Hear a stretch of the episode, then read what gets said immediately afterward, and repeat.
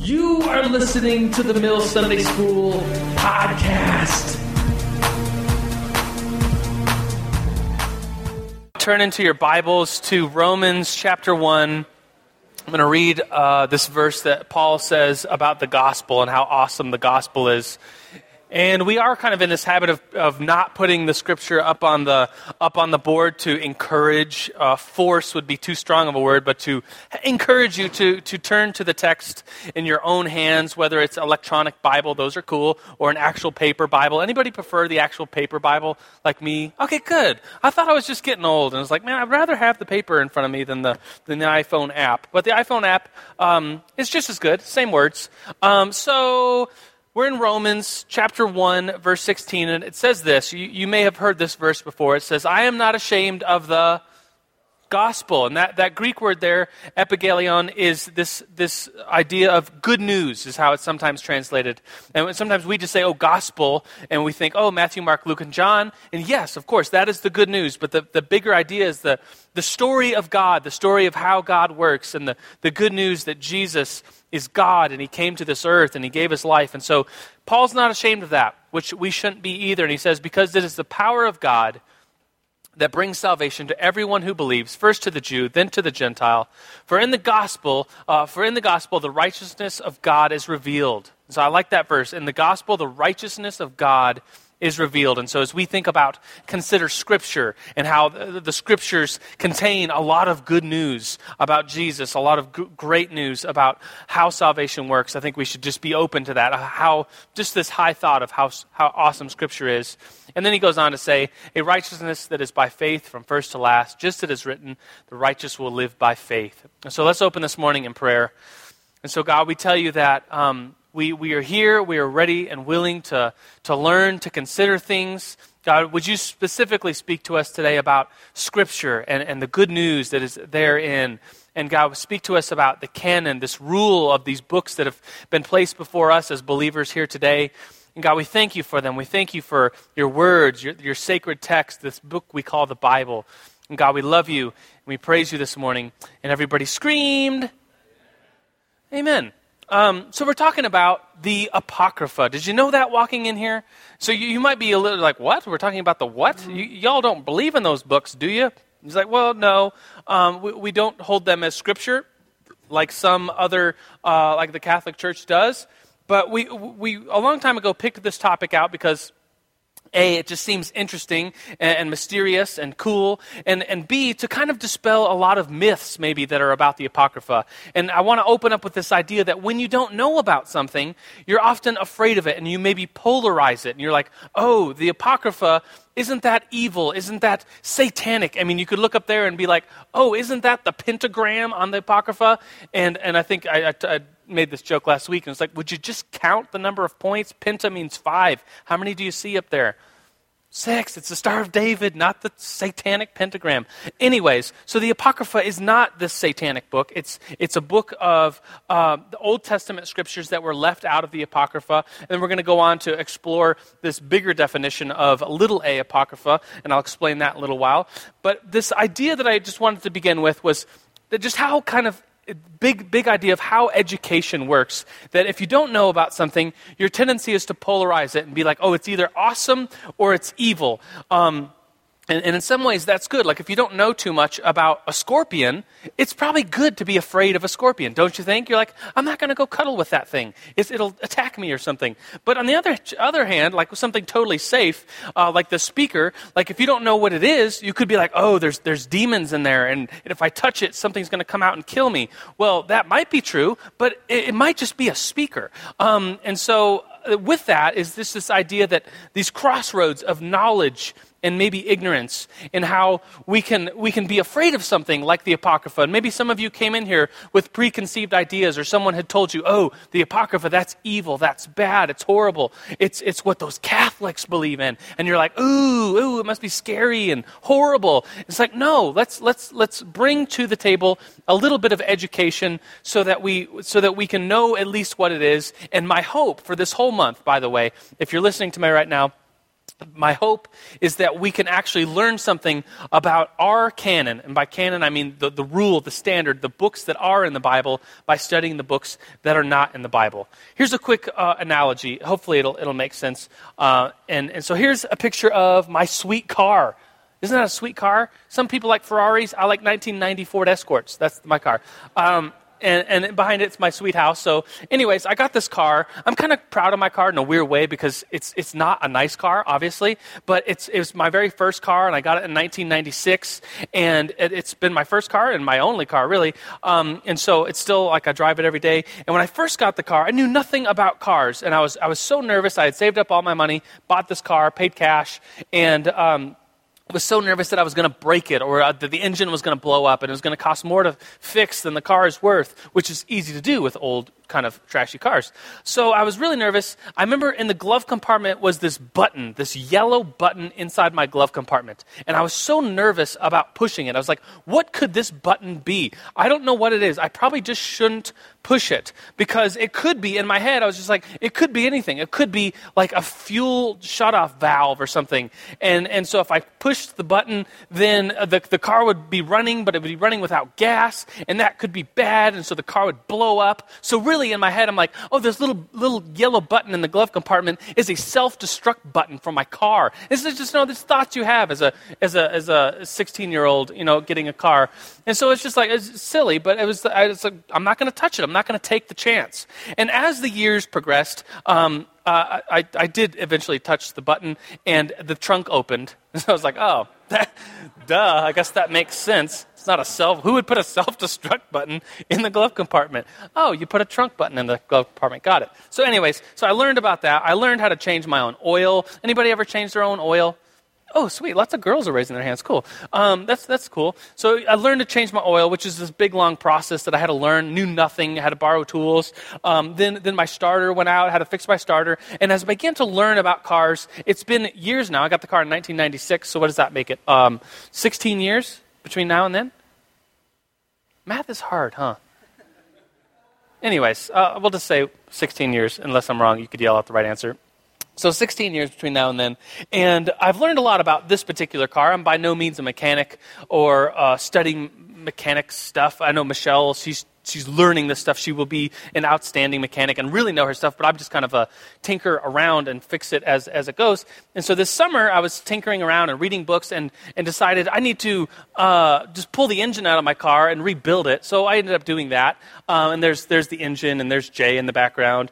And um, so, so I say all this to, to say I've come a long way with my knowledge of cars and thinking about like being scared to push the little yellow button in my glove compartment to pulling the engine in and doing a c- complete rebuild by myself. And, and so I think that I've, I've learned the difference between true dangers and, and, things that are not dangerous to do and to think about when, when it comes to car work. Because there are things that are dangerous. So, you know, if you put a car in a jack and crawl under it, it could fall on you. If you open your radiator and the engine's really hot, the, the liquid could blow up and, and burn you. Um, the batteries have been known to blow up. There's just random things that are dangerous about working on cars.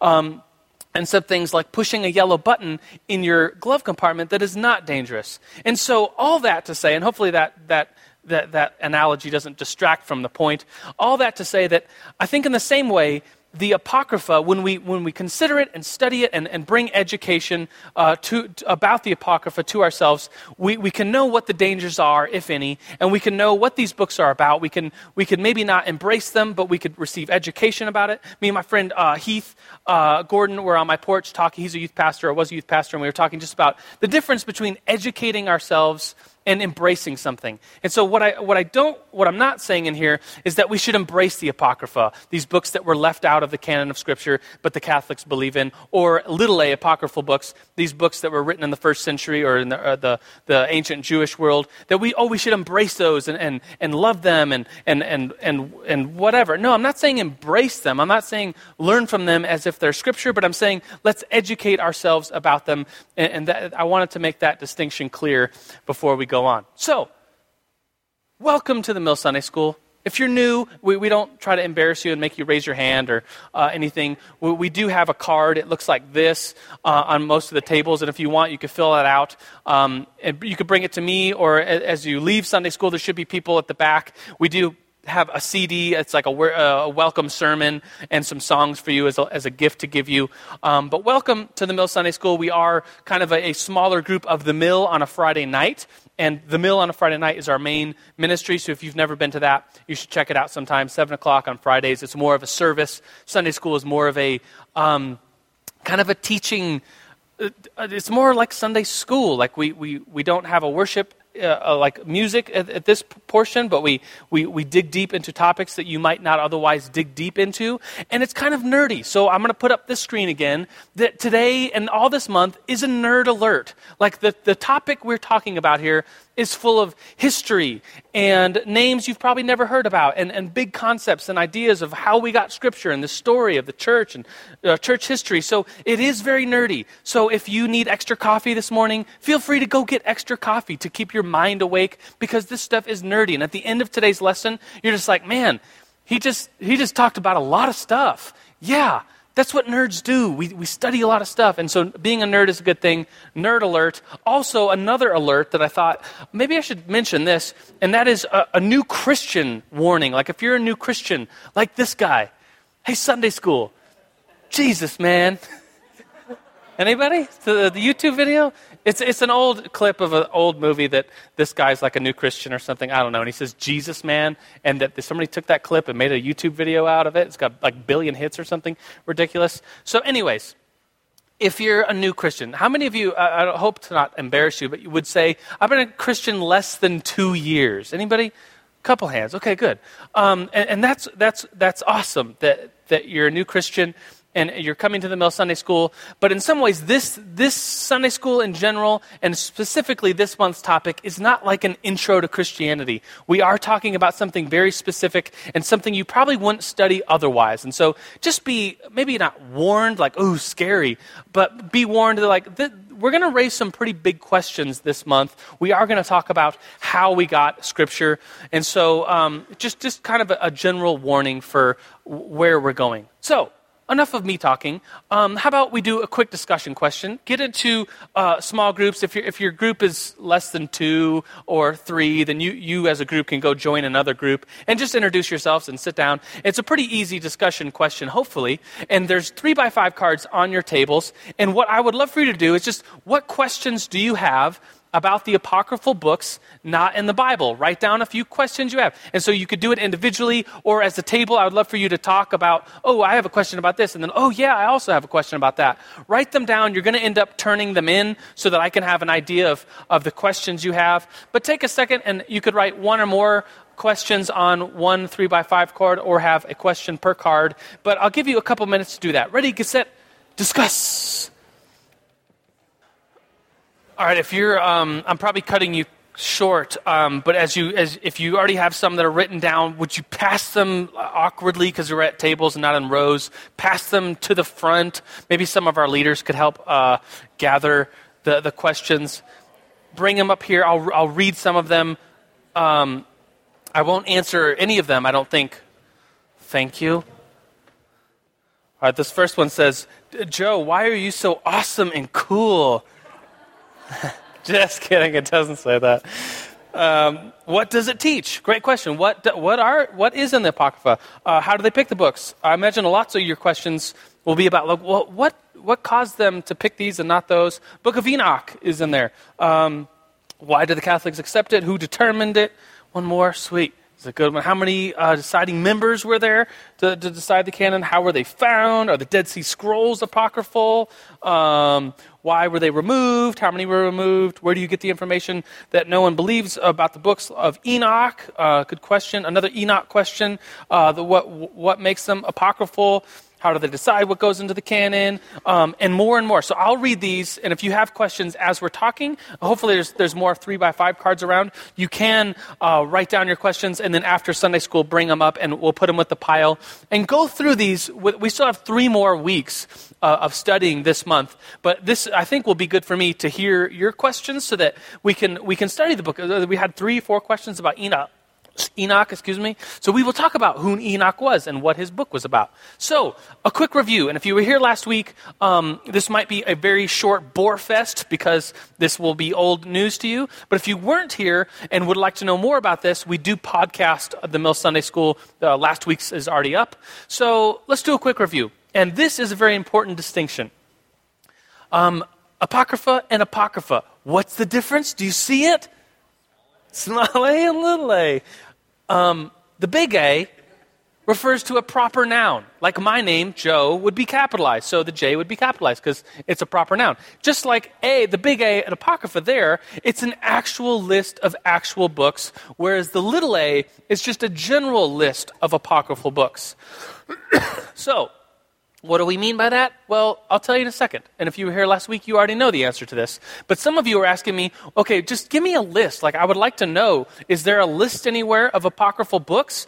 Yes, there is. Um, and some of you actually came forward last week and said, can you give me like a website or something? So, just for fun, here's two websites with uh, mainly apocrypha big A and apocrypha little a books, and I'll, I'll tell you the difference there in a second. Um, and if you look at both of these sites, earlychristianwritings.com, which is mainly the New Testament, little a apocrypha, and the pseudepigrapha, which is mainly Old Testament, little a and big A apocryphal books. Um, I think if you counted all them, maybe somebody should do this for fun, um, but I just glanced at it and counted about 250 apocryphal big A and little a books. So it's like, what books, books are in the Bible, what books were left out? Well, we would have to list like 250 of them. And, and the question, why weren't they um, included? Well, we'd have to give 250 answers for each one of these books, which is, well, might blow you away and might overwhelm you. So um, let, let's just talk about this bigger idea and explain what I was supposed to explain first, which is the big A. The Apocrypha Big A is the list of, Bi- list of books in the Catholic Bible. So it's these. So I have up here my St. Joseph's edition because um, I used to be, uh, I was raised Catholic, and so I got this Bible um, as a reward for some perfect attendance at a Sunday school in my Catholic church. Um, and if you look at the the the um, what's that called? This the index for all the books that are in the Bible. You will see Genesis, Exodus, Leviticus, Numbers, Deuteronomy, Joshua, Judges, Ruth, First, Second Samuel, First, Second Kings, First, Second Chronicles, Ezra, Nehemiah. What comes after Nehemiah? Yeah, but in this one it says Tobit, Judith, then Esther, then First and Second Maccabees, then Job, then Psalms, then Proverbs, and it has, so it has these books, these seven extra books in the Catholic Bible that are not in our Bible. So this is the big A apocryphal books. So if you see the proper name apocrypha and you're talking to a Catholic, these are the books they are specifically talking about, and there's a few more. Um, these ones uh, Book of Esther additions, Letter of Jeremiah, which is an addition to Baruch, but we don't have Baruch anyways. And then these three uh, chapters of Daniel, the prayer, Susanna, and Bel and the dragon, are chapters 13, 14, and 15 of a Catholic Bible that are not in um, the Protestant Bible. And, and so it's this question well, well, why were they left out? Well, each one of them has their own reason. Uh, generally speaking, you could say there's questions, there is doubt about their sacredness. There are Jewish um, the, the, Jewish Bible, um, Jews living today do not include these books into their Bible. So, in some ways, it's like, well, if they didn't include them and, and we received the Old Testament from them, well, then why do we include them? Uh, and so that is a cause for question. That does question their are they sacred? Are they not sacred? Many of them were written later and in Greek, not Hebrew. Um, and so there's just questions about their sacredness. So I think, just generally speaking, um, we as Protestants are like, well, if there's question about it, why put it into the canon? If there's questions, let's keep it out. Whereas the Catholics, they tend to say, well, it, they, they could be sacred, and the Catholics do recognize that they are deuterocanonical, and I'll explain that word in a second. And so it's like, well, if they could be sacred, well, then let's keep them in, in the canon. Whereas we as Protestants, I think, I think we're right. I mean, we're Protestants, so it's hard to say that we are right. But um, I think that the idea of like let's keep what is holy and sacred holy and sacred, and if there's question about it, well, let's take it out. Easy. Let's, let's err on the side of safety instead of uh, flippancy when it comes to canon and scripture and what is holy. So that's the big A, Apocrypha. And this is reviewed from last week. Then there's a little a, Apocrypha, which is this just, I, don't, I, I want to give you a definition, but it's so general that, it, that it's, it's kind of not even worth giving a definition. But it's like any book that is written around first, second, third century AD that was about Christianity or written by a Christian could be apocryphal. Uh, any book that anyone in the ancient Jewish world wrote could technically be apocryphal because it's like, oh, well, maybe this says something about God. It's like, oh, well, it sure does. So let's just say um, it's a part of this little a list of apocryphal books, which I already told you on those two websites, found 250 books that are apocryphal. And this might help here, this distinction. If you look up on the, the board, it says non canonical and deuterocanonical. Non canonical is no one ever thought these, these books were scripture. Um, they, they, were just they were just like, oh, it's writings of, of somebody, but we'll keep it for entertainment. And then there's deuterocanonical, which is maybe, oh, this this is secondary to Scripture. This is uh, books that are questionable about their if they're sacred or not. So we'll keep them around as secondary to Scripture. Or they teach us maybe like what happened during the intertestamental period. And so it's like, oh, well, it's not sacred, but it it shows insight into what happened. So we'll keep them around as secondary to Scripture. So that's a little a, Apocrypha. And I thought of this analogy, and, and it may just uh, confuse you, but I thought, okay, what if in 2,000 years, um, archeolo- archaeologists, yeah, uh, go into your house and they find your library, and you're a Christian, and so you have books in your library, and you're reading the Bible, and maybe you have some. Anybody have some C.S. Lewis books? Anybody have some Bonhoeffer books? Anybody have some uh, uh, A.W. Tozer books. And so you have this little library, and then on the end of your bookshelf, you have the Twilight series. And you're like, ooh. And so it's like, why are you reading the Twilight series? Well, if you're reading it, you're just reading it for fun. And, and it's, you're obviously not reading it for scripture, right? Just like, duh. And so, um, in 2,000 years from now, archaeologists find your room, find your little library, and, and no, they didn't, you, let's say the internet, let's say there's like a meteor that blows up the earth and it's like covers the earth, and then some people live, this is a horrible example, sorry, kind of rambling. Um, so there's no internet, there's no, the only record of Christianity from, from right now is your bedroom's library that some archaeologist dug up. Okay, are you with me? So they, they could say in 2,000 years, oh, the Christians in 2011, they, they thought the Bible was sacred and C.S. Lewis was sacred and Bonhoeffer was sacred. And then they thought the Twilight series, that was sacred to them. And we were like, no, dummies. Like we just had the books because they were fun to read. Anybody reading the Twilight series? Okay, there's only like three people, so maybe bad example. Um, which is probably good. I, I don't. I anyway. The movies are horrible. can't imagine the books are any better. Um, anyways, I'm rambling. Please forgive me. Um, but hopefully, you get the point that, that just because the books were around doesn't mean the, pe- the people in the ancient world even thought that they were sacred. Maybe they just liked books. Maybe they were reading them for history or just for fun. We don't know on some of these. And to answer the question, why aren't these books in the canon, that question would have to be answered for every single book individually. And we will do some of that in here with the couple weeks we have left. But um, here's some examples uh, three for each. These, these three books never thought to be canon or scripture Gospel of Judas, the Acts of Peter, which we'll talk about in just a second, the Gospel of Mary. Um, the Gospel of Judas is very questionable. I mean, if we know the story of Judas, he's the same guy that, uh, that uh, betrayed Jesus and then went out and killed himself. He didn't have time to write a gospel according to our version of the story, but supposedly he did. And, and the, where, but he didn't. Um, and so this book came much later. This book, uh, you can look up the date of it. I think it's around 100 or 200 AD.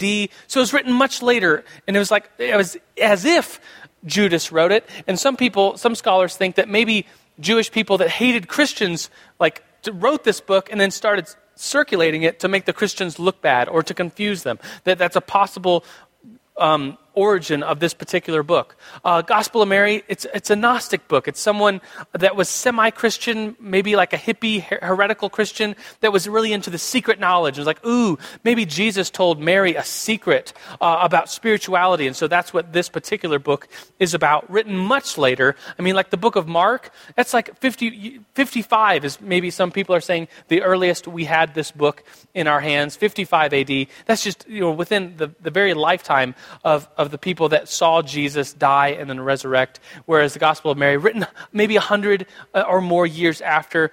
So it's just clearly no one thinks this is scripture or holy or sacred. And then there's books that are deuterocanonical, that, that some churches have, have kept in their canon uh, for whatever reason, and it's, it's secondary to Scripture for them, like the Book of Enoch. I guess the Egyptian Coptic church, um, Christian church, has the Book of Enoch as deuterocanonical. These two books, Prayer Manasseh, and there's a Psalm 151. Your Bible has how many Psalms?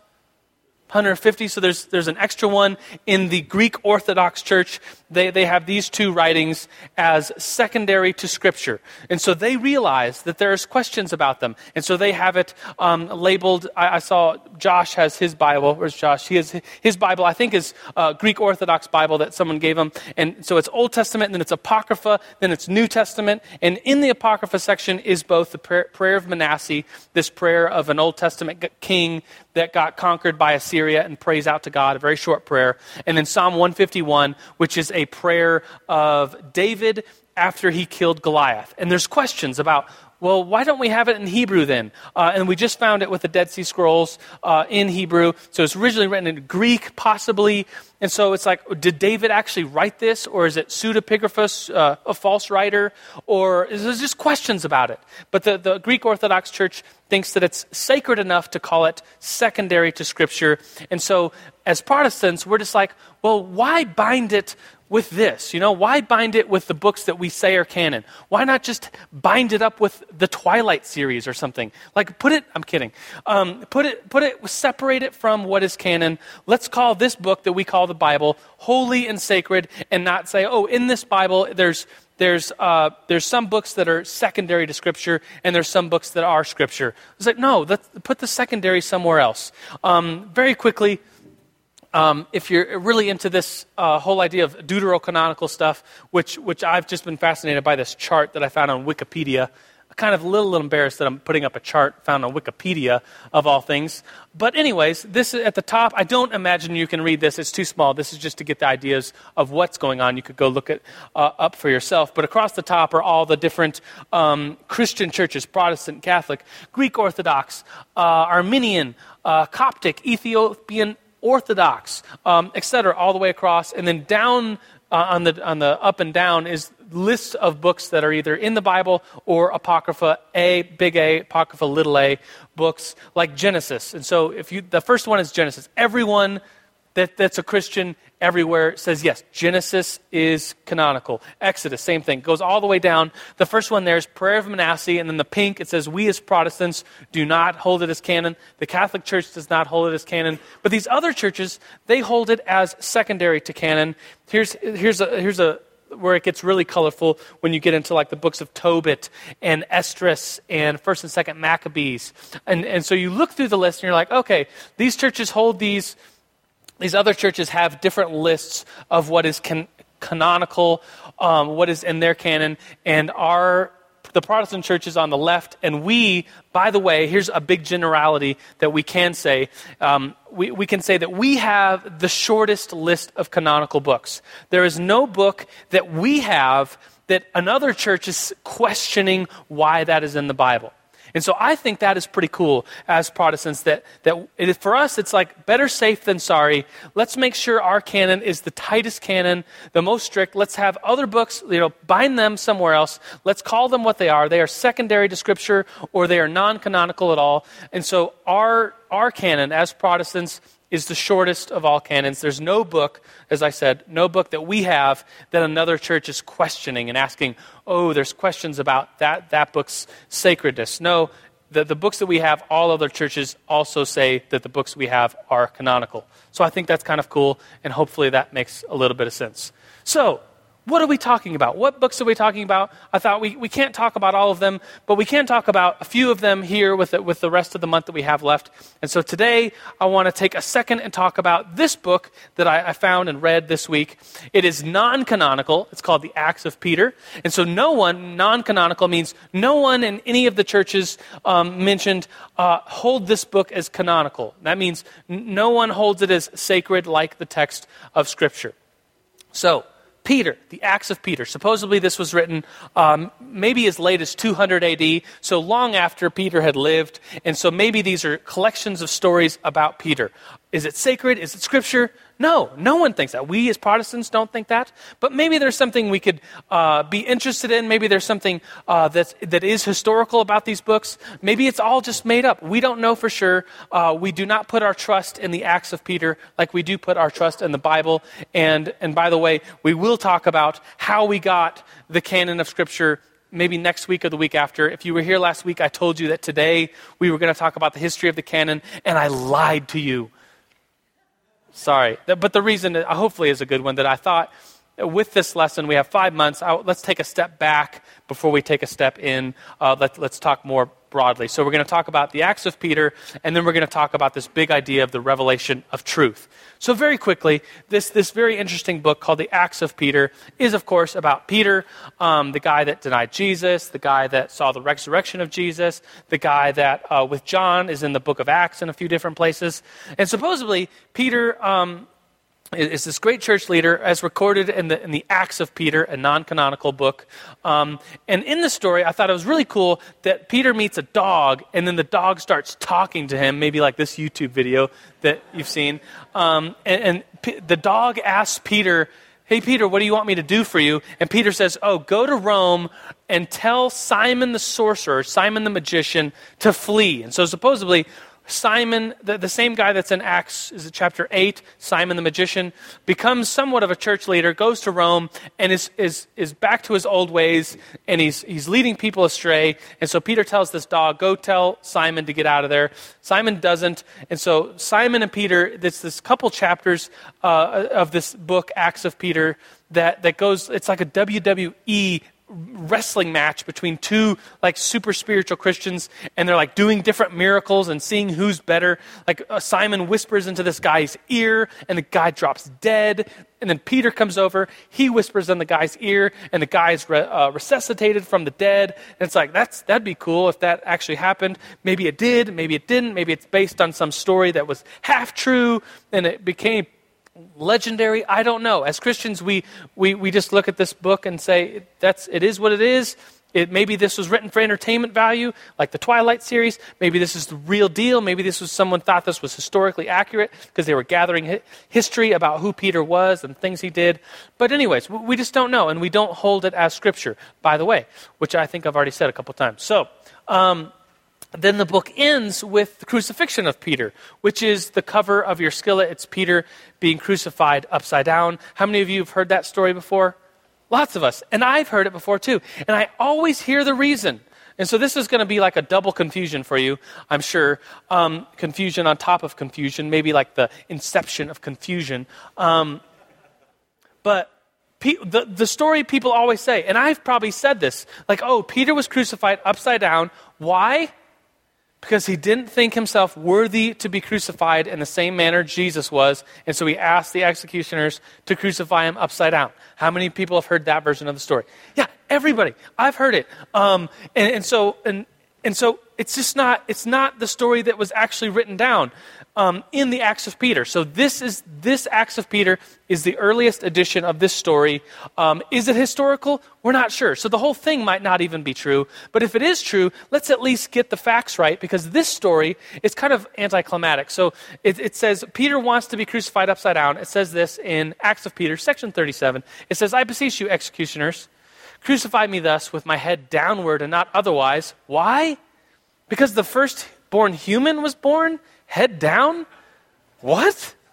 It doesn't even make any sense. I guess it does. Like babies are born head down, and so like crucify me upside down. And so that just doesn't make a very good story, does it?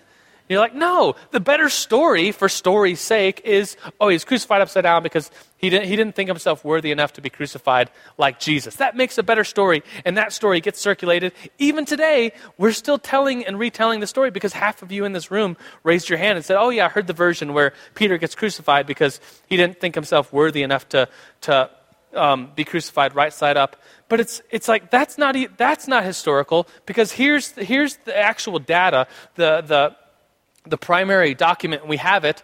And so, if this whole story even is historical, that's the history. That's the actual story. And so, um, are you confused? The inception of confusion, confusion within confusion? I see a thumbs up, which probably means, yeah, I'm confused. Or it means, yeah, you're okay. Either way, let's move on. So here's the big point. We have about 15 minutes left of Mill Sunday School, and this is really where I want to land the plane um, for talking about the big idea stuff in here. And so I've, I've, we talked about the Acts of Peter, whether it's historical or not not sure whether it's like sacred or not. Well, we know that that's it's not sacred. The early church did not think the Acts of Peter were sacred. Um, the the early Christians did not, and so it hasn't been passed on as sacred. Let's just take it for what it is and say this might be historical about Peter. It might not be, but either way, the book is not sacred. We should not hold it up um, to the light of of what is sacred and let it shine upon us figuratively and, and learn from it like we do the context of the 66 books that are in the Bible. So, this big question this, this how do we know what is true? Um, is, is a great question. And it's, it's a really big question. I'm going to ask it for you and, and give you a couple seconds to, to think about how we know what is true um, as a discussion question. But I think uh, this idea of like, okay, how do we know what's true? If I, if I announce that in this cup is coffee, how do you know that that is true? Well, there's a lot of ways to find out if that's true. Or what if I said, today is Sunday? You could look at me and be like, okay, how, I know that that's true, but how do I know that I know that that's true? Um, even the even coffee inside this cup. Or what if I say, there's a God who created the universe and he loves you and he sent his son Jesus? It's like, okay, well, how do we know that that is true? I believe it is true. Uh, many of you in this room believe it is true. You hold it as true. How do we know that something is true. And so just, i just, want to present that to you as a question, and then we're going to get, um, get to where we're going and hopefully land this plane in, in, a really cool way and talk about the difference between the Bible and the Apocrypha. Um, but that's the discussion question. Take a couple minutes, uh, just jump right in, and, and li- maybe just list them. Maybe you have a list of 10, maybe you have a list of two, maybe just one. What are ways we can know something is true? Ready, get set, discuss. All right, I'm sure if I asked you to yell out uh, things, you would yell out things like, uh, like when I asked, if I said, announced that there's coffee in this cup. Well, how do you know that that's true? Well, you could come up here and you could look at it, and you could smell it, and you could drink it yourself and be like, yeah, duh, it's coffee. Or if it's Sunday, well, you could go to a text uh, called a calendar, and you could look at your calendar and say, oh, it's Sunday because we've established a calendar, and we could look at the, the text that's a calendar and, and look at today and say, yeah, duh, we've decided as a human civilization, at least in the World, that today is Sunday. Or the bigger idea is when, when we get to talking about philosophical truths, and, and by the way, we as Christians do say that there are things that are true and there's, there are things that are false. We are not like very postmodern in our philosophy enough to say, oh, whatever's true for you is in fact true for you, and whatever's true for me is true for me. We'd say, no, there, there is real things that are true, and if something is true, then the opposite would be false. And so, just as a big idea. So, how do we get to religious philosophical truths. Well, there was a guy who lived um, a few years ago. His name is uh, John Wesley. Anybody recognize that picture? Seen John Wesley before? He's a pretty cool dude. He's like doing the "What's up" thing um, with his finger there. Anyways, and he's got a cool haircut. But he said this uh, this uh, quote, and it's kind of like, well, how do we know what is true? Let's say that, that Jesus is God. Let's say that truth. Well, that truth is revealed in Scripture illuminated by tradition, vivified. Isn't that a cool word? Say it. Vivified, uh, which means just lived out uh, in personal experience and confirmed by reason. I'll read it again. Revealed in Scripture, illuminated by tradition, vivified in personal experience, and confirmed by reason. So, how many points do you see there? Four. You see four points. And so, this is going to be what is called the Wesleyan quadrilateral. Anybody ever heard of it? It's a couple people, great. Um, and it's this really cool way. So I'm going to teach you right now with the, the five, ten minutes we have left of Sunday school. It's very brief, but it's this huge principle that if you get, you're just like, okay, I, I get this. It's, I, it's in my bones. I, I know something is true because it's Scripture. It's revealed in Scripture, illuminated by tradition. It's, uh, we can experience it and we can confirm it by our reason. Um, and by the way, he also said that Scripture is primary. So it's not like, oh, Scripture is just one of the four. So let me put it up in chart form for you to see. So Wesleyan, Wesleyan quadrilateral, here's truth. Here's what we can know is true. And, and as, as, you see at the top now, it says Bible up there. That the best thing, the, the, the primary thing that we have to know what is true is the Bible and we read the Bible as, as our canon. We, we read it, and that word means standard. We, we read it as the, the measuring tool for our life, our faith, our doctrine, uh, our, our actions, what we do, what we know to be true. We say the Bible is ultimately our source. And we'd also say tradition, or as, as we would probably say, the word community, that we can know what is true by the community that, that we experience it with. For instance, you might just kind of balk at it, be like, wait, how do we, how do we know what is true by our community? Well, take, for instance, the, the example of the word Trinity. Is the word Trinity in the Bible? No, it's not in there. Is the concept of the of Trinity in the Bible?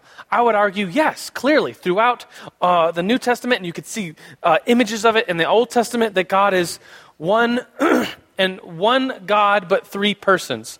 But you have all, and I have learned that through community, through the, the church, the early church, uh, working through the text and saying, Jesus claims to be God himself. How do we deal with that? And then he says he's going to send someone like himself, the Holy Spirit. What do we do with that? How do we. And so the word Trinity is helpful and say, well, we believe in the Trinity, one God, three persons. And we got that through the community of early Christians, Christians today. Um, writing about it, thinking about it, looking at the text as primary, the scripture as primary, and then teaching out of it uh, what we have found. And so that's community.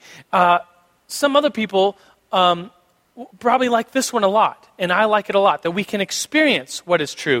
If I hold up this cup of coffee and say there's coffee in it, some of you would say, well, let me experience it, let me taste it, and then, okay, yeah, it's coffee. I, I experienced it. Same thing with spiritual truths. We could say, Oh, I believe in God. Oh, you do? Have you experienced Him? Many of you in this room would say, Yes, in some way I have experienced the God, the Creator, the Almighty, the God of the Bible. I have experienced Him and I have a testimony. And so we can know what is true by experience. And finally, the, the last one uh, reason. We can think through. We, we should not check our brains at the door. You know, one of the big reasons we do the Mill Sunday School is because we believe we could study and, and worship God with our mind and come to conclusions that are rational about the, this belief that we have that there is a, a God, a creator of the universe that created us and loves us. And we could think philosophically about that. And we could, there's proofs for the existence of God, for instance. And so if we take all of these things, what we should do is, is hang what we know to be true upon them. Receive the truth that we know from them. And the Bible would be primary, community, experience, reason. And I just, just talked about this very quickly, but it's this idea of, of mainly, um, anyone know what this is? Anybody? It's a climbing bolt. Anybody? Did you recognize it now? For rock climbing? You can't really see it? Okay. But somebody in the back knew what it, my friend Bobby knew what it was, so you, he's in the very back. So, anyways, it's a climbing bolt. They can hold 36 kilonewtons, which is 8,093 pounds. So that holds a lot. So when you're climbing, if you clip into one of these, you're safe. And so, like the points of the quadrilateral, any, any one of them should be enough to be like, yeah, this is what is true. But when we have more than one, when, when you go up to a, a rock climb, has anybody ever a rock climb? This is Colorado. Okay, gosh, thank you. Um, I thought you would all be right with me for this example. Uh, obviously, you need to get out more. So, anyways, if you get up to the top of a rock climb, there will be bolts in the rocks, usually at a, at a, a, sport route. And if there's two bolts, you're like, sweet, there's two bolts. And it's like, oh, we have the Bible and we have community working together to, that we can hang our lives on and know what is true. And if you get up to the top of a route and there's three bolts, it's like, oh, sweet, three bolts. Three bolts times 8,000 pounds each is like equalized would be like 24,000 pounds. Will that hold you? Yes, unless you weigh more than 24,000 pounds, it will hold you. You are safe, even though you're very far off the ground. And so, when all four, if you imagine you get to a top of a rock climb and there's four bolts up there and you equalize them with ropes, okay, you are safe. You, you know that this is true because you have all four working together. The Bible is saying, what the community is living out and you've experienced the power of it in your own life and you could think about it and reason through it and say yes while it may seem crazy to non-believers it is reasonable to believe that god a god did create the universe and he does care about us and jesus came to this earth and told us about himself that he claimed to be god. And so here we are with scripture at the top. The bible would be at the top. And what i want to just kind of quickly point out is that well, maybe the Apocrypha would fall under, in some loose ways, in some books. I mean, we'd, we'd have to answer this question for the 250 little a apocryphal books that there are, but something like maybe the Acts of Peter that we just kind of talked about. We could put that under the community, that some, maybe a Christian wrote that book in the early century. Maybe he was trying to do his best, his due diligence, and collect stories about Peter, and he wrote them down. Um, and so we can learn about, you know, Peter, and we can learn about early church history and what the Christians were reading then, and, and, and just think about that through the community. And so I would put the Apocrypha under this, this idea of community, that, that the books that have been written down, that have been handed down, but they're not scripture, and they're not the authority, they're not primary. Because if we, if we get down to it, this idea of deciding what truth is, I'm going to close with this idea that, that we don't just have an idea, we have Jesus himself saying that he was truth. And this really cool distinction that Jesus did not point to something and say, um, that's truth. He did not point to something and say, oh, that's the way. He said himself, I am the way. And he said, I am the truth. And so we worship a God who came here as one of us. and, and we believe that this book, we call it sacred, we call it holy, we call it scripture, because, and this is the Bible, obviously, and we read it and we read the stories about Jesus and say, yes, Jesus did claim to be God. He did claim to be truth in and of himself. And so we hold that to be true. And so therefore this book is true because it's about him. And we would say that the whole thing, Old and New Testament, is like this revelation of what God has been doing and what God is doing. And we hold it as sacred. And, and so that's, that's really where I wanted to land the plane this morning, that, that ultimately we put our trust in Jesus and the book that is about him. We'd say Jesus is God. And so this whole book, Old and New Testament, is about him. It's about Jesus, God. And we could put our faith in him. And so with that big idea, let's, let's just uh, close your eyes. Let, let's pray. Let's, let's close in prayer right now. And Jesus, we do recognize your awesomeness that you are God, that you are true, that you, you don't just claim uh, to point to something else and say, I'll show you the truth, but you, you came as truth. You said you were truth. You said you were God. And God, we, we recognize that. We worship you totally. And we thank you for the text of Scripture. We thank you that, that we have these books that we can trust in and call sacred and holy and inspired. So, God, we worship you. We praise you this morning. We love you. And everybody said, Amen. All right, everybody. Thanks for coming. We will see you next week with our continuation of the Apocrypha series. Thank you for listening to the Mill Sunday School podcast. You can find more information at www.themillonline.org.